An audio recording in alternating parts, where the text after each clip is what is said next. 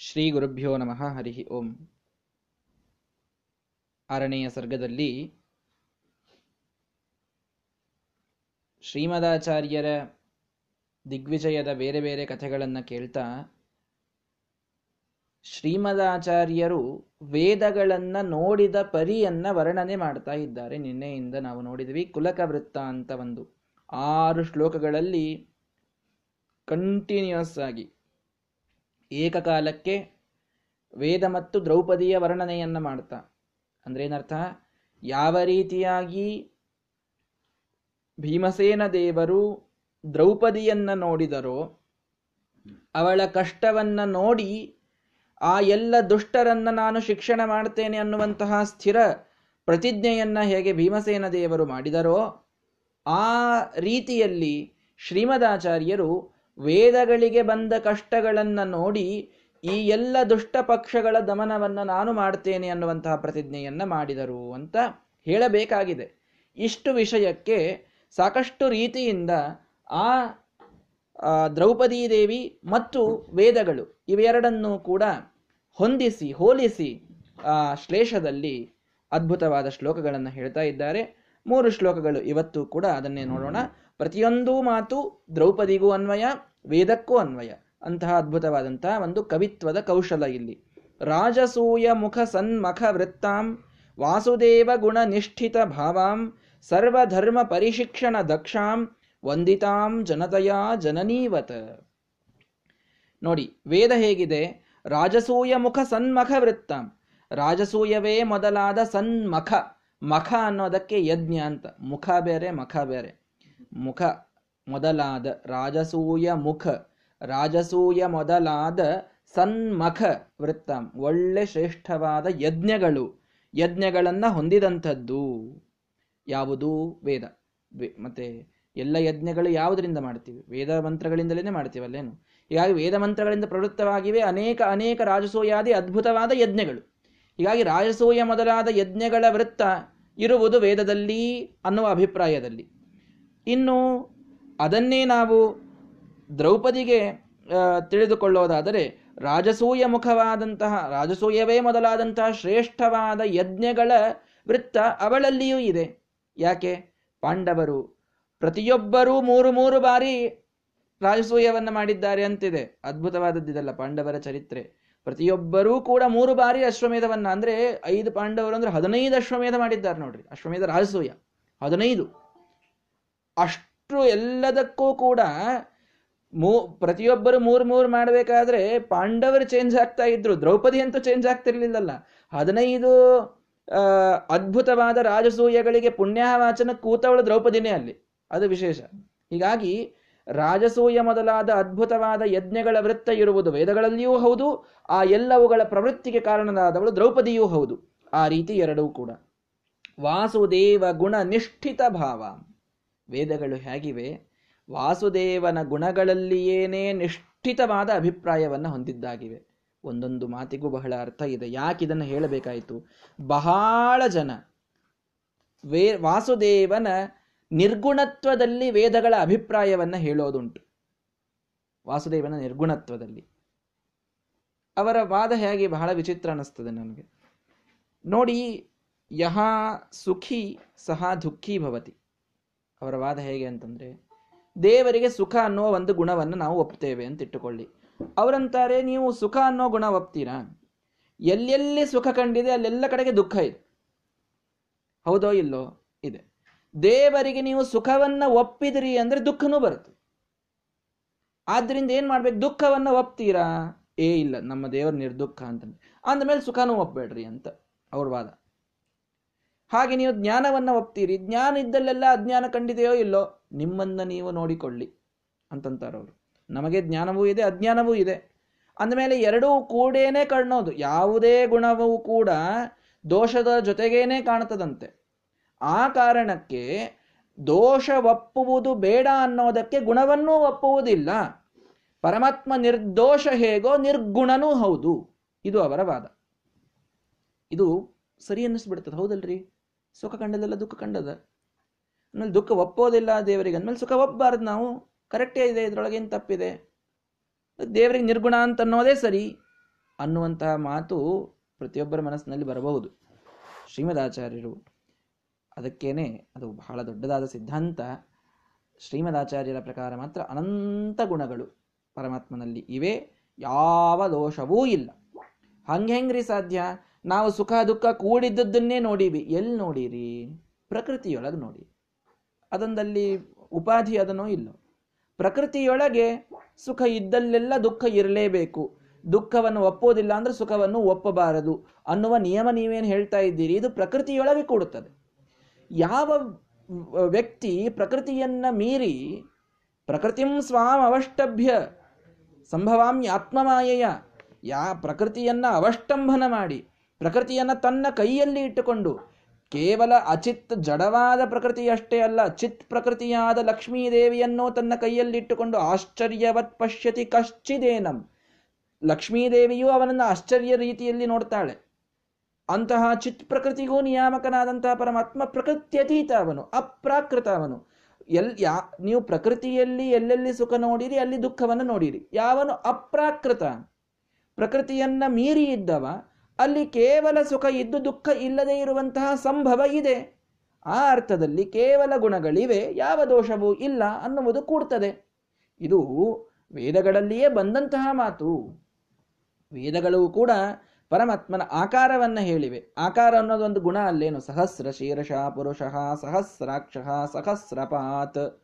ದೇವರಿಗೆಲ್ಲ ಚಂದ್ರಮ, ಮನಸೋ ಜಾತಃ. ಅಂದ್ರೆ ಮನಸ್ಸಿದೆ ಅಂದಂಗಾಯ್ತು. ಚಕ್ಷೋ ಸೂರ್ಯೋ ಅಜಾಯತ, ಕಣ್ಣಿದೆ ಅಂದಂಗಾಯ್ತು. ಹೌದೋ ಇಲ್ಲೋ ಎಲ್ಲ ಕಡೆಗೆ ದೇವರಿಗೆ ಆಕಾರವನ್ನು ಒಪ್ಪಿದ್ದಾರೆ. ಸತ್ಯಂ ಜ್ಞಾನಂ ಅನಂತಂ ಬ್ರಹ್ಮ. ಸತ್ಯ ಅನ್ನುವ ಗುಣ ಒಪ್ಪಿದ್ದಾರೆ, ಜ್ಞಾನ ಅನ್ನುವ ಗುಣ ಒಪ್ಪಿದ್ದಾರೆ, ಅನಂತತ್ವ ಅನ್ನುವ ಗುಣವನ್ನು ಒಪ್ಪಿದ್ದಾರೆ. ಆನಂದಂ ಬ್ರಹ್ಮಣೋ ವಿದ್ವಾನ್. ಆನಂದ ಅನ್ನುವ ಗುಣವನ್ನು ಪರಮಾತ್ಮನಿಗೆ ಒಪ್ಪಿದ್ದಾರೆ. ಎಷ್ಟೆಲ್ಲ ಗುಣಗಳನ್ನು ವೇದ ಹೇಳ್ತಾ ಇದೆ. ಇಷ್ಟು ಹೇಳಿ ನಿರ್ದುಃಖ, ನಿರಂಜನ, ನಿರ್ದುಷ್ಟ, ನಿರಂಜನ ಅಂತ ಹೇಳ್ತದೆ ವೇದ. ಯಾವ ದೋಷವೂ ಅವನಲ್ಲಿಲ್ಲ ಅಂತ ಹೇಳ್ತದೆ. ಎರಡೂ ಕಡೆಗೆ ವೇದದಲ್ಲಿಯೇ ಎರಡೂ ಮಾತುಗಳಿವೆ. ಪರಮಾತ್ಮನಿಗೆ ಯಾವ ದೋಷ ಇಲ್ಲ ಅನ್ನೋದು ಇದೆ, ಪರಮಾತ್ಮ ಗುಣ ಪರಿಪೂರ್ಣ ಅನ್ನೋದು ಇದೆ. ಇಷ್ಟೆಲ್ಲ ಯಾಕೆ ಹೇಳೋದ್ರಿ? ಬ್ರಹ್ಮ ಅಂತಂತೂ ದೇವರಿಗೆ ಕರಿತೀವೋ ಇಲ್ಲೋ? ಪರಬ್ರಹ್ಮ. ಬ್ರಹ್ಮ ಅಂದ್ರೆ ಅರ್ಥ ಏನು? ಅದೇ ವೇದ ಹೇಳಿಬಿಡ್ತದೆ, ಬೃಹಂತೋ ಅಸ್ಮಿನ್ ಗುಣ ಇತಿ ಬ್ರಹ್ಮ. ಯಾವನಲ್ಲಿ ಎಲ್ಲ ಗುಣಗಳು ತುಂಬಿವೆ? ಬೃಹಂತ ಬ್ರಹ ಅಂದ್ರೆ ತುಂಬೋದು. ಯಾವನಲ್ಲಿ ಅನಂತಾನಂತ ಅನಂತ ಗುಣಗಳು ತುಂಬಿವೆ? ಅವನೇ ಬ್ರಹ್ಮ. ಬ್ರಹ್ಮ ಅನ್ನುವ ಪದವೇ ದೇವರ ಅನಂತ ಗುಣಗಳನ್ನು ಹೇಳುತ್ತದೆ. ಯಾವ ದೋಷ ಇಲ್ಲ ಅನ್ನೋದಂತೂ ಸ್ಪಷ್ಟವೇ. ದೇವರಿಗೆ ದೋಷ ಯಾರೂ ಒಪ್ಪುವುದಿಲ್ಲ. ಆದರೆ ಗುಣ ಒಪ್ತೀವೋ ಬಿಡ್ತೀವೋ ಅನ್ನೋದ್ರೊಳಗೆ ವಿಪ್ರತಿಪತ್ತಿ ಇದೆ. ಕೆಲವರು ನಿರ್ಗುಣ ಅಂತ ಹೇಳ್ತಾರೆ. ನಾವು ಅನಂತ ಗುಣ ಪರಿಪೂರ್ಣ ಅಂತ ಹೇಳ್ತೀವಿ. ಅವ್ರು ನಿರ್ಗುಣ ಅನ್ಲಿಕ್ಕೆ ಏನು ವಾದ ಹಾಕ್ತಾರೆ ಅಂದ್ರೆ ಗುಣ ಒಪ್ಪಿದ್ರಿ ಅಂದ್ರೆ ಜೊತೆಗೆ ದೋಷ ಒಪ್ಪಬೇಕಾಗ್ತದೆ ಅದಕ್ಕೆ ಗುಣವೂ ಬೇಡ, ದೋಷವೂ ಬೇಡ ಅಂತ. ನಾವು ಹೇಳೋದೇನು? ವೇದದಲ್ಲೇ ಎರಡು ಮಾತುಗಳು ಕಂಡಿವೆಯಲ್ಲ ನಮಗೆ? ವೇದ ಹೇಗೆ ಹೇಳ್ತದೋ ಹಾಗೆ ಕೇಳೋಣ. ಅಲ್ರಿ ಮತ್ತೆ ಗುಣ ಇದ್ದಲ್ಲಿ ದೋಷ ಕಂಡದಲ್ಲ ಅಂದ್ರೆ ಪ್ರಕೃತಿಯಲ್ಲಿ ಕಂಡಿದೆ. ಪ್ರಕೃತಿಯನ್ನ ಮೀರಿದ್ದವನಲ್ಲಿ ಕಂಡಿಲ್ಲ. ಇಷ್ಟು ಸರಳವಾಗಿ ಅನಂತ ಗುಣ ಪರಿಪೂರ್ಣತ್ವವನ್ನ ಪರಮಾತ್ಮನಿಗೆ ಶ್ರೀಮದಾಚಾರ್ಯ ಹೇಳೋದುಂಟು. ಹಾಗಾಗಿ ವಾಸುದೇವ ಗುಣ ನಿಷ್ಠಿತ ಭಾವಾಂ. ವಾಸುದೇವನ ಗುಣಗಳಲ್ಲಿ ನಿಷ್ಠಿತವಾದ ಅಭಿಪ್ರಾಯ ಉಳ್ಳಂತಹ ವೇದಗಳು ಅಂತ ಅರ್ಥ. ಅಂದ್ರೆ ವೇದಗಳ ಅಭಿಪ್ರಾಯದಲ್ಲಿ ಪರಮಾತ್ಮ ಗುಣಪರಿಪೂರ್ಣನಾಗಿದ್ದಾನೆ. ಎಷ್ಟೆಲ್ಲ ಗುಣಗಳು ವೇದ ಹೇಳುತ್ತದೆ ಅವನಿಗೆ. ಎಲ್ಲ ವೇದಗಳನ್ನು ತೆಗೆದು ನೋಡಿದಾಗ ಅಲ್ರಿ ಅಂದ್ರೂ ಕೆಲವು ಕಡೆಗೆ ನಿರ್ಗುಣ ಅಂತ ವಾದ ಇದೆ ಅರ್ಥಾತ್ ಸಾಕ್ಷಿ, ಚೇತ, ಕೇವಲೋ ನಿರ್ಗುಣಶ್ಚ ವೇದದೊಳಗೆ ಬಂದಿದೆ. ವೇದಗಳೊಳಗೆ ದೇವರಿಗೆ ನಿರ್ಗುಣ ಅಂತ ಕರೆದಿದ್ದಾರಲ್ಲ, ಏಕೋ ದೇವ ಸರ್ವಭೂತೇಶು ಗೂಢ, ಸರ್ವವ್ಯಾಪಿ ಸರ್ವಭೂತಾಂತರಾತ್ಮ. ಈಗ ಹೀಗೆ ಈ ಒಂದು ಶ್ರುತಿ ಇದೆ. ಅಲ್ಲಿ ಕೊನೆಗೆ ಸಾಕ್ಷಿ, ಚೇತ, ಕೇವಲೋ ನಿರ್ಗುಣಶ್ಚ ಅಂತ ಬರ್ತದೆ. ಮತ್ತು ವೇದದೊಳಗೆ ದೇವರಿಗೆ ನಿರ್ಗುಣ ಅಂತ ಹೇಳ್ಯಾರಲ್ಲ, ಅದನ್ಯಾಕೆ ನೀವು ಬಿಡ್ತೀರಿ ಅಂತಂದ್ರೆ ಯಾವ ವೇದ ಇಷ್ಟೆಲ್ಲ ಗುಣಗಳನ್ನ ಹೇಳಿದೆ ದೇವರಿಗೆ, ಅದು ನಿರ್ಗುಣ ಅಂತ ಇದೆ ಅಂದ್ರೆ ಏನು ಅರ್ಥ ಮಾಡಬೇಕು ಹೇಳಿ? ಎಲ್ಲಾ ಗುಣಗಳು ದೇವರಿಗೆ ಇವೆ. ನಿರ್ಗುಣ ಅಂತ ಹೇಳಿದಾಗ ಪ್ರಕೃತಿಯ ಗುಣಗಳು ದೇವರಲ್ಲಿ ಇಲ್ಲ. ಗುಣ ಅನ್ನೋದಕ್ಕೆ ಪ್ರಕೃತಿಯಲ್ಲಿ ಮೂರು ಗುಣಗಳು. ತ್ರಿಗುಣಾತ್ಮಕವಾದ ಪ್ರಕೃತಿ, ಸತ್ವ, ರಜಸ್ತಮ. ಇದು ತಲೆಯಲ್ಲಿ ಬರ್ತದೋ ಇಲ್ಲ ಎಲ್ರಿಗೂ? ಆ ತ್ರಿಗುಣಾತ್ಮಕವಾದ ಪ್ರಕೃತಿಯ ಏನು ಗುಣಗಳಿವೆ? ಆ ಗುಣಗಳು ದೇವರಲ್ಲಿ ಇಲ್ಲ ಅನ್ನೋದಕ್ಕೆ ವೇದಗಳಲ್ಲಲ್ಲಲ್ಲಿ ದೇವರಿಗೆ ನಿರ್ಗುಣ ಅಂತ ಹೆಸರಿಟ್ಟಿವೆ. ಅಕಸ್ಮಾತ್ ವೇದಗಳ ಅಭಿಪ್ರಾಯದಲ್ಲಿ ದೇವರು ನಿರ್ಗುಣನೇ ಆಗಿದ್ದ ಅಂತಂದ್ರೆ, ಇನ್ನುಳಿದ ಕಡೆಗೆ ಸತ್ಯಂ ಜ್ಞಾನವನಂತಂ ಬ್ರಹ್ಮ, ಆನಂದಂ ಬ್ರಹ್ಮಣೋ ವಿದ್ವಾನಂತ ಗುಣಗಳನ್ನು ಹೇಳ್ತಾ ಇತ್ತು ಯಾಕೆ ವೇದ ಹೇಳಿ? ಅಷ್ಟೆಲ್ಲಾ ಗುಣಗಳನ್ನು ಹೇಳಿ ಅಂದೂ ನಿರ್ಗುಣ ಅಂತ ಕರೆದಿದೆ ಅಂದ್ರೆ, ಗುಣತ್ವೇನ ಅಭಿಮತವಾದಂತಹ ಏನು ಸತ್ವರಜಸ್ತಮೋ ಗುಣಗಳಿವೆ, ಇವು ದೇವರಲ್ಲಿ ಇಲ್ಲ ಅಂತಷ್ಟೇ ಅದಕ್ಕೆ ಅರ್ಥ ಮಾಡ್ಬೇಕು ನಾವು. ಎಷ್ಟು ಚೆನ್ನಾಗಿ ಅರ್ಥ ಮಾಡಿಕೊಡ್ತಾರೆ ಶ್ರೀಮದಾಚಾರ್ಯರು. ನೋಡಿ, ಅನುಭವಕ್ಕೆ ಇದೆಷ್ಟು ಸರಿ ಅನ್ನಿಸ್ತದೆ ನಮಗೆ. ಯಾವ ಗುಣವೂ ದೇವರಲ್ಲಿಲ್ಲ ಅಂತಂದ್ರೆ ನಮಗಿಂತ ಅವನನ್ನ ಒಂದು ರೀತಿ ಡಿಮೋಟ್ ಮಾಡಿದಂಗೆ ಆಗೋದಿಲ್ಲ. ನಮಗೆ, ನಾವೇ ಚಲೋ ಅಲ್ರಿ, ನಮ್ಮಲ್ಲೊಂದು ನಾಲ್ಕು ಗುಣ ಅವ. ದೇವರಿಗೆ ಅವೂ ಇಲ್ಲಲ್ಲ ಅಂತಂದಂಗೆ ಆಗ್ತದೆ ಹೀಗಾಗಿ ಅನಂತ ಗುಣ ಉಳ್ಳವನು, ನಿರ್ಗುಣ ಅಂದಾಗ ಪ್ರಕೃತಿಯ ಗುಣ ಇಲ್ಲದವನು, ದೋಷವಂತೂ ಅವನಿಗೆ ಸ್ಪರ್ಶವೇ ಇಲ್ಲ. ಅಪಹತ ಸಕಲ ಅವಧ್ಯ ತಮಸೆ. ಯಾವ ದೋಷವೂ ಅವನಲ್ಲಿ ಇಲ್ಲ ಅನ್ನುವಂಥದ್ದು ವಾಸುದೇವ ಗುಣ ನಿಷ್ಠಿತ ಭಾವ. ವಾಸುದೇವನ ಗುಣಗಳಲ್ಲಿ ಅಭಿಪ್ರಾಯವನ್ನು ಉಳ್ಳದ್ದು ವೇದಗಳು ಅನ್ನೋದಕ್ಕೆ ಅರ್ಥ. ಸರಿ ಆಯ್ತಾ ಇದು ಅರ್ಥ ಆಯ್ತು ಅಂತ ಅನ್ಕೊಳ್ತೀನಿ ಎಲ್ರಿಗೂ. ಇನ್ನು ಇದನ್ನೇ ದ್ರೌಪದಿಯ ಮಾತಿನಲ್ಲೂ ಹೇಳೋದಾದರೆ, ವಾಸುದೇವ ಗುಣ ನಿಷ್ಠಿತ ಭಾವ. ಕೃಷ್ಣನ ಗುಣಗಳಲ್ಲಿ ನಿಷ್ಠೆ ಉಳ್ಳಂತಹ, ಭಾರೀ ನಿಷ್ಠಿತವಾದಂತಹ ಭಾವ ಅನ್ನೋದಕ್ಕೆ ಭಕ್ತಿ ಅಂತ ಅರ್ಥ. ಭಕ್ತಿ ಇದೆ. ವಾಸುದೇವ ಅಂದ್ರೆ ದೇವರು ಅಂತ ಒಂದು ಸುದೇವನ ಮಗ ಕೃಷ್ಣ ಪರಮಾತ್ಮ, ಅವನ ಗುಣ ಅವನು ನನ್ನನ್ನು ರಕ್ಷಣೆ ಮಾಡಿಯೇ ಮಾಡ್ತಾನೆ ಅನ್ನುವಂತಹ ಗುಣ. ಪರಮಾತ್ಮನಿಗೆ ರಕ್ಷಕತ್ವ ಅನ್ನುವ ಗುಣ ಇದೆಯಲ್ಲ ಆ ಗುಣದಲ್ಲಿ ಭಾರೀ ನಿಷ್ಠ, ನಿಷ್ಠಿತವಾದ ಭಕ್ತಿ ಯಾರಿಗಿತ್ತು? ದ್ರೌಪದಿ ದೇವಿಗಿತ್ತು. ಎಲ್ಲರೂ ಸುಮ್ಮನೆ ನಿಂತಿದ್ರು.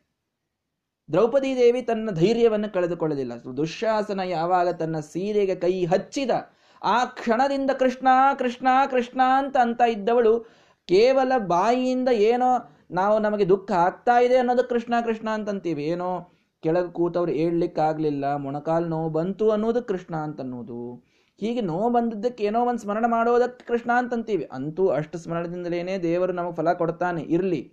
ಆದ್ರೆ ನಮಗೆ ಈ ಮೊಣಕಾಲು ನೋವನ್ನು ಹೋಗಿಸುವಂತಹ ಕೃಷ್ಣನನ್ನು ಸ್ಮರಣ ಮಾಡ್ತಾ ಇದ್ದೀನಿ ಅನ್ನೋ ಅನುಸಂಧಾನದಿಂದ ನಾವು ಮಾಡ್ತಿರುವುದಿಲ್ಲ.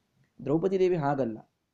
ಪರಿಪೂರ್ಣವಾದ ಅನುಸಂಧಾನದಿಂದ ಕೃಷ್ಣ ಈಗ ಬರ್ತಾನೆ, ನನ್ನ ರಕ್ಷಣೆ ಮಾಡಿಯೇ ಮಾಡ್ತಾನೆ. ಅವನ ಆ ರಕ್ಷಕತ್ವ ಗುಣದಲ್ಲಿ ನನಗೆ ಪರಿಪೂರ್ಣವಾದ ನಿಷ್ಠಾ ಇದೆ ಅನ್ನುವ ಭಕ್ತಿಯಿಂದ ನೋಡಿದಳು. ವಾಸುದೇವ ಗುಣ ನಿಷ್ಠಿತ ಭಾವ. ನಮ್ಮಲ್ಲಿ ಭಕ್ತಿ ಇದೆ, ಅದರ ನಿಷ್ಠಾ ಬಹಳ ಕಡಿಮೆ.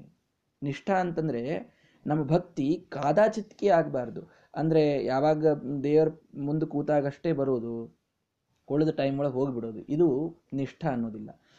ಪರಿಪೂರ್ಣವಾಗಿ ಶಶ್ವದೇಕ ಪ್ರಕಾರವಾದಂಥ, ಯಾವ ಟೈಮೇ ಇರಲಿ, ಏನು ದುಃಖನೇ ಇರಲಿ, ಸುಖನೇ ಇರಲಿ ಏಕ ಪ್ರಕಾರವಾದ ಭಕ್ತಿ ಇತ್ತು ಅಂದರೆ ಅದಕ್ಕೆ ನಿಷ್ಠ ಅಂತ ಕರೀತಾರೆ. ನಿಷ್ಠಿತವಾದ ಭಕ್ತಿ ಅಂತಂತ ಅದು ಇರೋದು ಬಹಳ ಮಹತ್ವದ್ದು.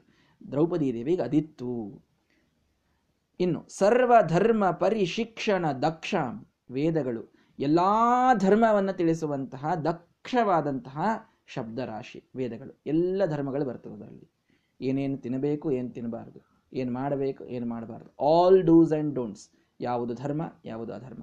ಸರಿಯಾದ ಧರ್ಮ ಯಾವುದು, ಅದನ್ನು ಹೇಗೆ ಮಾಡಬೇಕು, ಹೇಗೆ ಪಾಲಿಸಬೇಕು, ಯಾವ ರೀತಿಯಾಗಿ ಅದನ್ನು ತಿಳಿದುಕೊಳ್ಳಬೇಕು. ಎಲ್ಲ ಧರ್ಮವನ್ನು ಶಿಕ್ಷಣ ನೀಡುವಂಥದ್ದು ಅದು ವೇದ. ಅದರಂತೆಯೇ ಎಲ್ಲ ಧರ್ಮಗಳ ಶಿಕ್ಷಣದಲ್ಲಿ ದಕ್ಷಳಾದವಳು ದ್ರೌಪದಿ ದೇವಿ ಬಹಳ ವಿಚಿತ್ರ ಇದು. ದ್ರೌಪದಿ ದೇವಿ ಎಲ್ಲಾ ಧರ್ಮವನ್ನು ತಿಳಿಸುವಂತ. ಧರ್ಮದ ಸಾಕಾರ ಮೂರ್ತಿ ಅಂದ್ರೆ ದ್ರೌಪದಿ ದೇವಿ ವನವಾಸದ ಪ್ರಸಂಗದಲ್ಲಿ ಸತ್ಯಭಾಮ ಅವಳಂತೂ ಮಹಾಲಕ್ಷ್ಮಿ. ಅವಳು ದ್ರೌಪದಿಗೆ ಕೇಳಲಿಕ್ಕೆ ಬರ್ತಾಳೆ. ದ್ರೌಪದಿ ಲಕ್ಷ್ಮೀದೇವಿಗೆ ತನ್ನ ಸೊಸೆಯ ಮೇಲೆ ಪ್ರೀತಿ. ಭಾರತೀ ದೇವಿ ಅಲ್ಲ ದ್ರೌಪದಿ ಅಂತಂದ್ರೆ ಹೀಗಾಗಿ ಸೊಸೆಗೆ ಸ್ವಲ್ಪ ಕೀರ್ತಿ ಕೊಡೋಣ ಅಂತ ಒಂದು ವಿಚಾರ ಅದರಿಂದ ಬಂದು ಕೇಳ್ತಾಳಂತೆ, ಏನಮ್ಮ? ನಾವು ಹದಿನಾರು ಸಾವಿರದ ನೂರ ಎಂಟು ಜನ ಇದ್ದೀವಿ. ಒಬ್ಬ ಗಂಡನನ್ನು ನಮಗೆ ನಿಗಸ್ಲಿಕ್ಕೆ ಆಗೋಲ್ತಾಗೆ ಒಬ್ಬ ಗಂಡನನ್ನು ನೋಡ್ಕೊಳ್ಳಿಕ್ಕೆ ನಮಗೆ ಕಷ್ಟ ಇದೆ. ಅವನು ಎಂಥ ವಿಚಿತ್ರ ಲೀಲಾ ತೋರಿಸ್ತಾನೆ. ಇನ್ನು ನೀನು ಒಬ್ಬಳೇ ಇದ್ದ ಐದೈದು ಗಂಡಂದ್ರನ್ನು ನೋಡ್ಕೊಳ್ತಿ ಅಂತಂದ್ರೆ ನಿನಗೆ ಎಂಥ ಧೈರ್ಯ ಇರಬೇಕು, ಎಂಥ ಚಾಕಚಕ್ಯತೆ ಇರಬೇಕು, ಎಂಥ ಕೌಶಲ್ಯ ಇರಬೇಕು ನಿನಗೆ. ಇಷ್ಟೆಲ್ಲ ಮಂದಿ ಕೂಡಿ ಒಬ್ಬನನ್ನು ನೋಡ್ಕೊಳ್ಲಿಕ್ಕೆ ಆಗೋಲ್ತಾಗ ನಮ್ಮ ಕೃಷ್ಣನ್ನ. ನೀ ಪಾಂಡವರ ಐದೈದು ಜನರನ್ನು ಒಬ್ಬಳೇ ನೋಡ್ಕೊಳ್ತೀಯಲ್ಲ, ಹೇಗೆ ಸಾಧ್ಯ ಇದು? ಅಂತ. ಪಾಪ ಸತ್ಯಭಾಮಾದೇವಿಗೆ ಏನೋ ಗೊತ್ತಿಲ್ಲ ಪಾಪ ದ್ರೌಪದಿಯನ್ನು ಕಲೀಲಿಕ್ಕೆ ಬಂದ್ಲು ಅಂತ ತಿಳ್ಕೊಂಡು ನರಕಕ್ಕೆ ಹೋಗೋದು ಬೇಡ. ಸತ್ಯಭಾಮಾದೇವಿಗೆಲ್ಲ ಗೊತ್ತು, ದ್ರೌಪದಿಗೆ ಕೀರ್ತಿಯನ್ನು ಕೊಡಲಿಕ್ಕೆ ಪ್ರಶ್ನೆಯನ್ನು ಮಾಡ್ತಾಳೆ. ಆಗ ದ್ರೌಪದಿ ದೇವಿ ಎಷ್ಟೋ ಧರ್ಮವನ್ನ ಹೇಳಿದ್ದಾಳಲ್ಲಿ. ಅದ್ಭುತವಾದಂತಹ ಕಥೆಗಳು ಬರ್ತವೆ ಮಹಾಭಾರತದಲ್ಲಿ, ಬಹಳಷ್ಟು ಧರ್ಮಗಳು. ನೋಡಮ್ಮ, ನಾನು ಸ್ತ್ರೀ ಧರ್ಮವನ್ನು ಎಷ್ಟು ಚೆನ್ನಾಗಿ ಪಾಲಿಸ್ತೀನಿ. ಆದ್ದರಿಂದ ನನಗೆ ಯಾವ ದುಃಖವೂ ಆಗಿಲ್ಲ. ಯಾವ ಗಂಡನೂ ಏನೂ ಕಷ್ಟ ಕೊಟ್ಟಿಲ್ಲ. ಯಾವ ಅತ್ತೆ ಮಾವ ಇರಲಿಲ್ಲ ಬಿಡಿ. ಅತ್ತೆಯ ಕಷ್ಟ ಎಂದಿಗೂ ಬಂದಿಲ್ಲ. ಯಾಕೆ? ಅಷ್ಟು ಧರ್ಮಗಳನ್ನು ಪಾಲಿಸಿದ್ದವಳು ದ್ರೌಪದಿ ದೇವಿ ನಿತ್ಯದಲ್ಲಿ ಸಾವಿರಾರು ಸೇವಕರು ಅರಮನೆಯಲ್ಲಿದ್ದರೂ ಕೂಡ ಕುಂತಿಯ ಬಟ್ಟೆಯನ್ನ, ಪಾಂಡವರ ಬಟ್ಟೆಯನ್ನ ನಿತ್ಯದಲ್ಲಿ ದ್ರೌಪದಿ ತಾನೇ ಒಗಿತಿದ್ಲಂತ ಯಾರು ಕೊಡ್ತಿರ್ಲಿಲ್ಲ. ವಾಷಿಂಗ್ ಮಷಿನ್ ಇರಲಿಲ್ಲ ಮತ್ತು ತಾನೇ ಒಗೆಯೋದು ತಾನೇ ಅವರಿಗೆ ಊಟಕ್ಕೆ ಬಡಿಸಿ ತಾನು ಅವರೆಲ್ಲರ ಊಟವಾದ ಮೇಲೆ ಊಟಕ್ಕೆ ಕೊಡೋದು. ಅತ್ತೆ ಮಾವಂದಿರ ಸೇವೆ, ಗಂಡನ ಸೇವೆ, ಚಾಚೂ ತಪ್ಪದೇನೆ ಭಾರೀ ಪಾತಿವ್ರತ್ಯದಿಂದ ಪಾಲಿಸಿದಂಥವಳು ದ್ರೌಪದಿ ದೇವಿ ಮಾನಿನಿಯರಿಗೆ ದೊಡ್ಡ ಮಾದರಿ ದ್ರೌಪದಿ ದೇವಿ ಅಷ್ಟೆಲ್ಲ ಧರ್ಮಗಳನ್ನು ಪಾಲಿಸಿದ್ದರಿಂದ ಅವಳಿಗೆ ಒಳಗೊಂದು ಅದ್ಭುತವಾದಂತಹ ಪಾತಿವ್ರತ್ಯದ ಶಕ್ತಿ ಇತ್ತು. ಎಂತಹ ದುಶ್ಯಾಸನ ಅವಳನ್ನು, ಅವಳ ಮಾನಕ್ಕೆ ಕೈ ಹಚ್ಚಿದವನು ಸುಟ್ಟು ಹೋಗಬೇಕಾಯ್ತು. ರಕ್ತ ಹೀರಿ ಕುಡಿತಾರೆ ಭೀಮಸೇನ ದೇವರ ಒಂದು. ಹಾಗೆ ಹೀಗೆ ಅಲ್ಲ. ಮನಿ ಸೂಕ್ತವನ್ನ ಹೇಳ್ತಾ. ಇದು ಇದು ಭೀಮಸೇನ ದೇವರಿಗೆ ಅವಶ್ಯವಾಗಿ ಆ ಸಾಮರ್ಥ್ಯ ಇತ್ತು ಅನ್ನೋದು ಒಂದು. ಆದರೆ ಅವನು ಎನ್, ಅಷ್ಟು ದೊಡ್ಡ ಪಾಪ ಏನು ಮಾಡಿದ್ದ ಅಂದ್ರೆ ಇಂಥ ಪತಿವ್ರತೆಯ ಮಾನಕ್ಕೆ ಅವನು ಕೈ ಹಚ್ಚಿದ್ದ. ಅವಳಲ್ಲಿ ಆ ಪಾತಿವ್ರತ್ಯ ಧರ್ಮ ಅಷ್ಟಿತ್ತು. ಧರ್ಮದ ಮೂರ್ತಿಯಾಗಿದ್ಲವಳು ಆದ್ದರಿಂದ ಹಾಗೆ ಸಾಧ್ಯ ಆಯಿತು. ಅವಳಿಗೆ ಮಾನಕ್ಕೆ ಕೈ ಹಚ್ಚಿದ್ರೆ ಅಂಥ ದೊಡ್ಡ ಶಿಕ್ಷೆ ಅವನಿಗೆ ಸಿಗುವಂತಾಯಿತು. ದುರ್ಯೋಧನಿಗಾಗ್ಲಿ ದುಶ್ಯಾಸನಿಗಾಗ್ಲಿ ಹೀಗಾಗಿ ಸರ್ವ ಧರ್ಮ ಪರಿಶಿಕ್ಷಣ ದಕ್ಷ ಎಲ್ಲ ಧರ್ಮಗಳನ್ನು ತೋರಿಸುವುದರಲ್ಲಿ, ತಿಳಿಸುವುದರಲ್ಲಿ ದಕ್ಷಳಾದಂತಹ ಒಂದು ವ್ಯಕ್ತಿತ್ವ ದ್ರೌಪದಿ ದೇವಿಯ ವ್ಯಕ್ತಿತ್ವ. ವಂದಿತಾಂ ಜನತೆಯ ಜನನೀವತ. ವೇದಗಳು ಹಾಗೂ ದ್ರೌಪದಿ ದೇವಿ ಎಲ್ಲ ಜನರಿಂದ ಜನನಿಯಂತೆ ವಂದಿತರಾದದ್ದು. ಇದು ಸರಿಯೇ ತಾನೆ. ದ್ರೌಪದಿ ದೇವಿಯನ್ನ ಆಗಿದ್ದ ಎಲ್ಲ ಪ್ರಜೆಗಳು ಅವಳಲ್ಲಿ ತಮ್ಮ ತಾಯಿಯನ್ನ ಕಾಣ್ತಾ ಇದ್ರಂತೆ. ತಾಯಿ ದ್ರೌಪದಿ ದೇವಿ ನೀನಿದ್ದಿ ಅಂತ ನಾವು ಬದುಕೀವಿ ಅಂತ. ಎಲ್ಲ ಋಷಿಮುನಿಗಳು, ಎಲ್ಲ ಪ್ರಜೆಗಳು, ಏನೆಲ್ಲ ಇದ್ರೋ ಆ ಪಾಂಡವರ ರಾಜ್ಯದಲ್ಲಿ ಎಲ್ಲರೂ ಕೂಡ ದ್ರೌಪದಿಯನ್ನ ತಾಯಿಯಂತೆ ಕಾಣ್ತಾ ಇದ್ರು. ಅಷ್ಟು ಎಲ್ಲರಿಗೂ ಕಾಳಜಿ ವಹಿಸಿ ಎಲ್ಲರನ್ನ ನೋಡಿಕೊಳ್ಳುವ ಕ್ಷೇಮ, ಕ್ಷೇಮದ ವಿಚಾರ ಮಾಡುವ ಮಹಿಷಿ, ಮಹಾರಾಣಿ ದ್ರೌಪದಿ ದೇವಿ. ಅದೇ ರೀತಿಯಲ್ಲಿ ವೇದಗಳನ್ನು ಕೂಡ ನಾವು ಜನನೀಯ ಒಂದು ಸ್ಥಾನದಲ್ಲಿಯೇ ನೋಡ್ತೇವೆ. ಸಪ್ತಶಿವಾಸು ಮಾತೃಷು ಅಂತ ಬರ್ತದೆ. ಬಳಿತಾ ಸೂಕ್ತದಲ್ಲಿ. ಸಪ್ತಶಿವಾಸು ಮಾತೃಷು.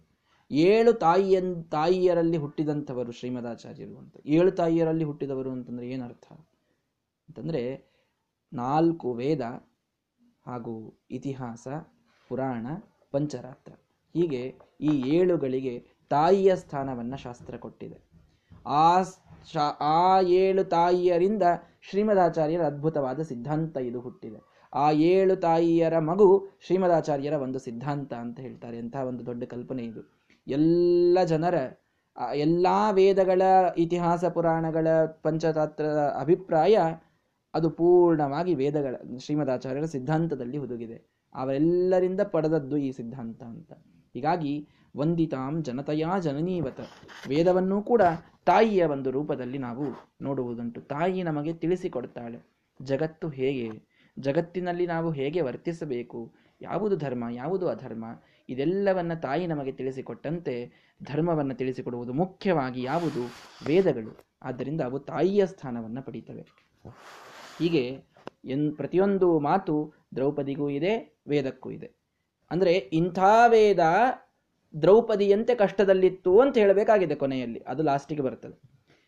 ಮುಂದೆ, ಮೌಲಿ ಸಂಗ್ರಹ ವಿಕರ್ಷಣ ದೂನಾಂ ಮಾಯಿನಾ ಸದಸಿ ದುಷ್ಟಜನೇನ ನ್ಯಾಯ ಮಾರ್ಗಂ ಅಪಹಾಯ ಮಹಾಂತಂ ಸ್ವೇಶ್ವರತ್ವಮಿ ಸಾಧಯತ ಅಲಂ. ಮೌಲಿ ಸಂಗ್ರಹ ವಿಕರ್ಷಣ ದೂನ. ಕಷ್ಟ ದೂನ. ಬಹಳ ದೀನ ದೂನ ಅವಸ್ಥೆಯಲ್ಲಿದ್ದಾಳೆ ದ್ರೌಪದಿ. ಯಾಕೆ? ಮೌಲಿ ಸಂಗ್ರಹ ವಿಕರ್ಷಣ. ತಲೆಯ ಕೂದಲನ್ನ ಹಿಡಿದು ಎಳೆದಿದ್ದಾನವನು. ಸೂಕ್ಷ್ಮಾನ್, ಅರಾಲಾನ್ ಅಸಿತಾಂಶ್ಚ ಕೇಶಾನ್ ಅವಳ ಸೂಕ್ಷ್ಮವಾದ ಕರಿಹೊರೆಯ ಆ ಕೇಶ ಕಲಾಪಗಳನ್ನ ಕೈ ಹಚ್ಚಿ ಎಳಿತಾ ಇದ್ದಾನವನು ಆ ಮೌಲಿಯ, ಅರ್ಥಾತ್ ಆ ಕೂದಲುಗಳ ಕೇಶಗಳ ಸಂಗ್ರಹದಿಂದ, ಅಂದರೆ ಎಳೆಯೋದರಿಂದ, ವಿಕರ್ಷಣದಿಂದ ಬಹಳ ದೂನವಾದಂತಹ ಪರಿಸ್ಥಿತಿ ಬಂದಿದೆ ದ್ರೌಪದಿಗೆ. ಯಾರಿಂದ? ಮಾಯಿನ ದುಷ್ಟಜನೇನ, ಮಾಯಾವಿಯಾದಂತಹ, ದುಷ್ಟನಾದಂತಹ. ಆ ಸದಸಿ, ದೊಡ್ಡ ಸಭೆಯಲ್ಲಿದ್ದಂತಹ ದುಶ್ಯಾಸನ ನ್ಯಾಯ ಮಾರ್ಗಂ ಅಪಹಾಯ ಮಹಾಂತಂ. ಮಹಾ ನ್ಯಾಯ ಮಾರ್ಗವನ್ನ ಮೀರಿ, ಮಹಾ ಅನ್ಯಾಯದ ಮಾರ್ಗವನ್ನ ತಾನು ತುಳಿದು, ಸ್ವೇಶ್ವರತ್ವಮಪಿ ಸಾಧಯತ. ನಾನೇ ಈಶ್ವರ, ನಾನು ನನ್ನ ಮನಸ್ಸಿಗೆ ಬಂದದ್ದನ್ನು ಮಾಡ್ತೇನೆ ಅಂತ ಹೇಳಿದ್ದ ದುರ್ಯೋಧನ. ನನ್ನ ಮನಸ್ಸಿಗೆ ಬಂದದ್ದನ್ನು ನಾನು ಮಾಡಿ, ನಿಮ್ಮೆಲ್ಲರಿಗೆ ನಾನೀಗ ಒಡೆಯ. ಪಣದಲ್ಲಿ ನೀವು ನಿಮ್ಮನ್ನೂ ಸೋತಿದ್ದೀರಿ, ನಿಮ್ಮ ಹೆಂಡತಿಯನ್ನು ಸೋತಿದ್ದೀರಿ. ನಿಮ್ಮೆಲ್ಲರಿಗೆ ನಾನು ಸ್ವಾಮಿ, ನಾನೇ ಈಶ್ವರ, ನನಗೇ ಎಲ್ಲವನ್ನ ನೀವು ನೀಡಬೇಕು, ನಿಮ್ಮ ಹೆಂಡತಿಯನ್ನು ನೀವು ನನಗೆ ನೀಡಬೇಕು ಅಂತ ಮಹಾ ಅನ್ಯಾಯದ ಮಾರ್ಗವನ್ನು ತುಳಿದು ದುಶ್ಯಾಸನನನ್ನು ಕಳಿಸಿ ಆ ಕೂದಲುಗಳಿಂದ ಎಳೆದುಕೊಂಡು ಬಂದಿದ್ರು ದ್ರೌಪದಿಯನ್ನ. ಅಷ್ಟು ದುಷ್ಟತನವನ್ನು ತೋರಿಸಿದ್ರು ದ್ರೌಪದಿಯ ಮೇಲೆ ಅಂಥ ಒಂದು ದೌರ್ಜನ್ಯ ನಡೆದಿತ್ತು. ವೇದಗಳ ಮೇಲೂ ಅಂಥದೇ ದೌರ್ಜನ್ಯ ನಡೆದಿತ್ತಂತೆ. ಮೌಲಿ ಸಂಗ್ರಹ ವಿಕರ್ಷಣ ದೂನ. ಆ ವೇದಗಳ ಮೌಲಿ ತಲೆಯಂತೆ ಇದ್ದದ್ದು ಉಪನಿಷತ್ತುಗಳು. ಆ ಉಪನಿಷತ್ತುಗಳ ಅರ್ಥವನ್ನ ಎಳೆದಿಟ್ಟಿದ್ದಾರೆ. ಯಾರು? ಮಾಯಿನ ಸದಸಿ ದುಷ್ಟ ಜನೇನ. ಎಲ್ಲ ಸಭೆಗಳಲ್ಲಿ ಮಾಯಿಗಳು ಅರ್ಥಾತ್ ಈ ಜಗತ್ತೆಲ್ಲವನ್ನೂ ಕೂಡ ಮಾಯಾಂತ ಕರೆಯುವಂತಹ ಜನ ಸ್ವೇಶ್ವರತ್ವಮಪಿ ಸಾಧಯತ. ತಮ್ಮನ್ನೇ ತಾವು ಅಹಂ ಬ್ರಹ್ಮಾಸ್ಮಿ ಅಂತ ಈಶ್ವರ ಅಂತ ತಮ್ಮನ್ನು ತಾವು ಕರೆದುಕೊಳ್ಳುವಂತಹ ಜನ ನ್ಯಾಯ ಮಾರ್ಗಂ ಅಪಹಾಯ ಮಹಾಂತಂ. ಮಹಾ ಶ್ರೇಷ್ಠವಾದ ನ್ಯಾಯವಾದ ಮಾರ್ಗವನ್ನ ತಾವು ಮೀರಿ ಉಪನಿಷತ್ತುಗಳ ವೇದಗಳ ಅರ್ಥವನ್ನ ಕೆಡಿಸಿ ಇಟ್ಟಿದ್ರಂತೆ. ದ್ರೌಪದಿಯ ಕೇಶವನ್ನ ದುಶ್ಯಾಸನ ಎಳೆದಾಗ ಏನೊಂದು ದೌರ್ಜನ್ಯವಾಗಿತ್ತೋ ಹಾಗೆ ಉಪನಿಷತ್ತುಗಳ ಅರ್ಥವನ್ನ ಎಳೆದು ಆ ಪರಮಾತ್ಮನ ಅನಂತ ಗುಣಪರಿಪೂರ್ಣತ್ವವನ್ನು ಕೆಡಿಸಿ ಪರಮಾತ್ಮನ ಜೀವದಿಂದ ಅತ್ಯಂತ ಭಿನ್ನ ಸ್ವರೂಪವನ್ನ ಕೆಡಿಸಿ ತಾವೇ ಈಶ್ವರ ಅಂತ ಹೇಳಿ ದುಷ್ಟ ಜನರು ಸಭೆಯಲ್ಲಿ ಮಾಯೆಯಿಂದ ವೇದಗಳ ದೌರ್ಜನ್ಯವನ್ನು, ವೇದಗಳ ಮೇಲೆ ದೌರ್ಜನ್ಯವನ್ನು ಮಾಡಿದ್ರು. ನೋಡಿ, ವೇದಗಳು ಕೂಡ ದ್ರೌಪದಿಯ ದೀನವಾದ ಅವಸ್ಥೆಯನ್ನು ತಲುಪಿದ್ದವು.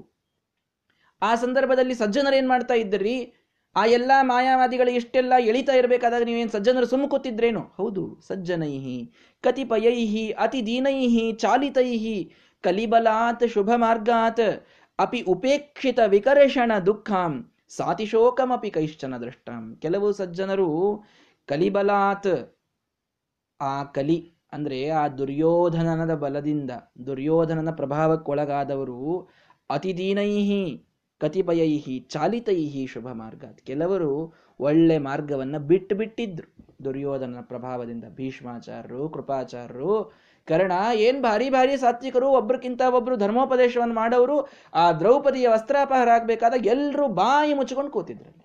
ಯಾಕೆ? ಕಲಿಬಲಾತ್. ದುರ್ಯೋಧನನ ಪ್ರಭಾವ. ಒಳಗೆ ದುರ್ಯೋಧನನ ಅನ್ನ ಬಿದ್ದಿತ್ತಲ್ಲ.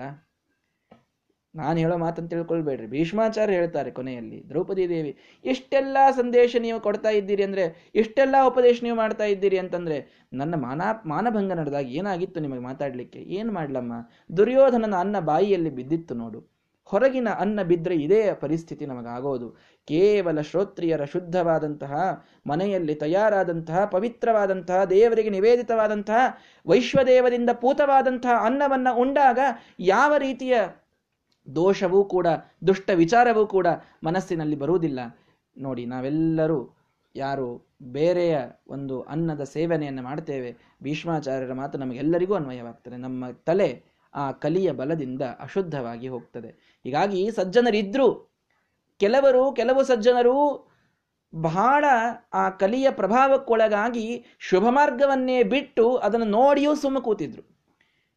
ಅಪಿ ಉಪೇಕ್ಷಿತ ವಿಕರ್ಷಣ ದುಃಖಂ. ಇವಳ ವಿಕರ್ಷಣದಿಂದ ಇವಳ ಎಳೆ, ಇವಳ ಕೂದಲುಗಳನ್ನು ಎಳೆದಾಗುವ ದುಃಖವನ್ನು ಉಪೇಕ್ಷ ಮಾಡಿ, ಇಗ್ನೋರ್ ಮಾಡಿ ಕೂತಿದ್ದರು ಕೆಲವರು. ಇನ್ನು ಸಾತಿಶೋಕಮಪಿ ಕೈಶ್ಚನ ದೃಷ್ಟ. ಅವ್ರಿಗಿಂತೂ ಕೆಲವು ಸಜ್ಜನರಿದ್ದರು ಬಹಳ ಒಳ್ಳೆಯವರು ಬಹಳ ಒಳ್ಳೆಯವರು. ಆದ್ರೆ ಏನು ಮಾಡೋದು? ನಿಲ್ಲಿಸ್ಲಿಕ್ಕೆ ಆಗ್ತಾ ಇಲ್ಲ ಹೆಲ್ಪ್ಲೆಸ್ನೆಸ್ ಇದೆ. ಯಾರು ಹೇಳಿ? ವಿದುರ. ವಿದುರ ಸಾತಿಶೋಕಂ ದಷ್ಟ. ಬಹಳ ಶೋಕ ಆಯಿತು ಅವನಿಗೆ ಪಿದುರನಿಗೆ ತಪ್ಪು ನಡೀತಾ ಇದೆ ಇದು, ತಪ್ಪು ನಡೀತಾ ಇದೆ ಇದು. ಅನ್ಯಾಯ ನಡೀತಾ ಇದೆ, ನೀವೆಲ್ಲರೂ ಸುಮ್ಮನೆ ಕೂತಿದ್ದೀರಿ, ಯಾರೂ ಪ್ರತಿಭಟನೆಯನ್ನು ಮಾಡ್ತಾ ಇಲ್ಲ ಅಂತ ಎದ್ದು ನಿಂತು ಪ್ರತಿಭಟನೆ ಮಾಡಿದ. ಅವನ ಮಾತು ಕೇಳುವವರಿಲ್ಲ ಅವನ ಧ್ವನಿ ಯಾರ ಕಿವಿಗೆ ಬೀಳಲಿಲ್ಲ? ದುಃಖದಿಂದ ಅಲ್ಲಿ, ಅಲ್ಲಿಯಿಂದ ಹೊರಟು ಹೋಗಿ ಸಭಾತ್ಯಾಗವನ್ನು ಮಾಡಿದ ವಿದುರ. ಆ ರೀತಿಯಲ್ಲಿ ವೇದಗಳ ಅರ್ಥವೆಲ್ಲ ಕೆಟ್ಟು ಹೋದಾಗ ಸಜ್ಜನರಿದ್ರು. ಕೆಲವು ಸಜ್ಜನರೆಲ್ಲ ತ್ರಿವಿಕ್ರಮ ಪಂಡಿತಾಚಾರ್ಯರಂಥವರು ಮಧ್ಯಗೆ ಭಟ್ರು, ಇವರೆಲ್ಲರೂ ಕೂಡ ಸಜ್ಜನರಲ್ಲೇನು? ಆ ಸಜ್ಜನರೆಲ್ಲರೂ ಕೂಡ ಇನ್ನೂ ಕೆಲವು ಸಜ್ಜನರಿದ್ರು. ಅವರು ಕಲಿ ತ್ರಿವಿಕ್ರಮ ಇದ್ದರು ನೋಡಿ. ಕಲಿಬಲದಿಂದ ಮೊದಲು ಆ ಪ್ರಭಾವಕ್ಕೆ ಒಳಗಾಗಿ ಅದೇ ವಾದವನ್ನು ಒಪ್ಪಿಬಿಟ್ಟಿದ್ರು. ಅದೇ ಸರಿ. ಉಳಿದವರು ಹೇಳೋದೇ ಸರಿ. ಶಾಸ್ತ್ರಕ್ಕೆ ಇದೇ ಅರ್ಥ. ಐಕ್ಯ ಮತವನ್ನೇ ಅವರು ಹೇಳಿಬಿಟ್ಟಿದ್ರು. ಇನ್ನು ಕೆಲವು ಸಜ್ಜನರು ಮಧ್ಯಗೆ ಭಟ್ರಂಥವರು ಅಚ್ಯುತ ಪ್ರೇಕ್ಷರಂಥವರು ಇವರೆಲ್ಲರೂ ಕೂಡ ಸಾತಿಶೋಕ ಏನ್ ಮಾಡ್ಬೇಕಂತ ತಿಳಿತಾ ಇಲ್ಲ. ಇದು ಸರಿ ಅಲ್ಲ ಅಂತ ಗೊತ್ತು, ಇದು ಅನ್ಯಾಯ ಅಂತ ಗೊತ್ತು ಸರಿ ಯಾವುದು ಅಂತ ಏನು ಸಿಗ್ತಾ ಇಲ್ಲ. ಏನ್ ಮಾಡೋಣ? ಶ್ರೇಯ ಶ್ರೇಯೋ ಲಭೇಮಹಿ ಕಥಂನು ವಯಂಬತೇತಿ ನಮಗೆ ಹೇಗೆ ಶ್ರೇಯಸ್ಸು ಸಿಗೋದು? ನಾವೇನ್ ಮಾಡಬೇಕು? ನಮಗೆ ಗೊತ್ತಾಗ್ತಾ ಇಲ್ಲ. ಅಂತ ಈ ರೀತಿ ವಿದುರನಂತೆ ಇದ್ದ ಸಜ್ಜನರು ಕೆಲವರಿದ್ರು. ಭೀಷ್ಮದ್ರೋಣರಂತೆ ಇದ್ದ ಸಜ್ಜನರು ಕೆಲವರಿದ್ದರು ಆ ಎಲ್ಲರೂ ಕೂಡ ಸುಮ್ಮನೆ ಹೆಲ್ಪ್ಲೆಸ್ ಆಗಿ ನೋಡ್ತಾ ಆ ವೇದಗಳ ಅರ್ಥವನ್ನು ಕೆಡುವುದನ್ನು ನೋಡಿಯೂ ಸುಮ್ಮನೆ ಇದ್ರಂತೆ. ಯಾಕೆ? ಸರಿಯಾದ ಅರ್ಥವನ್ನು ಪ್ರಮಾಣ ಪುರಸ್ಸರವಾಗಿ ಹೇಳುವ ಸಾಮರ್ಥ್ಯ ಅವರಿಗೆ ಇರಲಿಲ್ಲ. ಇಂಥ ಒಂದು ದೂನವಾದ ಪರಿಸ್ಥಿತಿ ವೇದಗಳಿಗೆ ಬಂದಿತ್ತು. ಹೇಗೆ ದ್ರೌಪದಿಗೆ ಬಂದಾಗ ಭೀಷ್ ಭೀಮ ಭೀಮಸೇನ ದೇವರು ಪರಿಹಾರ ಮಾಡಿದರೋ ಆ ರೀತಿಯಲ್ಲಿ ಶ್ರೀಮದಾಚಾರ್ಯರು ಪರಿಹಾರ ಮಾಡಿದರು ಅನ್ನುವುದು ಮುಂದೆ ಬರುತ್ತದೆ ಇನ್ನೂ ಒಂದೆರಡು ಶ್ಲೋಕಗಳಲ್ಲಿ ಈ ಕುಲಕ ಇದು ಮುಂದೆ ಬರೀತದೆ. ಅದು ಹೇಗೆ ಅನ್ನುವುದನ್ನು ನಾಳೆಯ ದಿನ ನೋಡೋಣ. ಶ್ರೀಕೃಷ್ಣಾರ್ಪಣ ಮಸ್ತು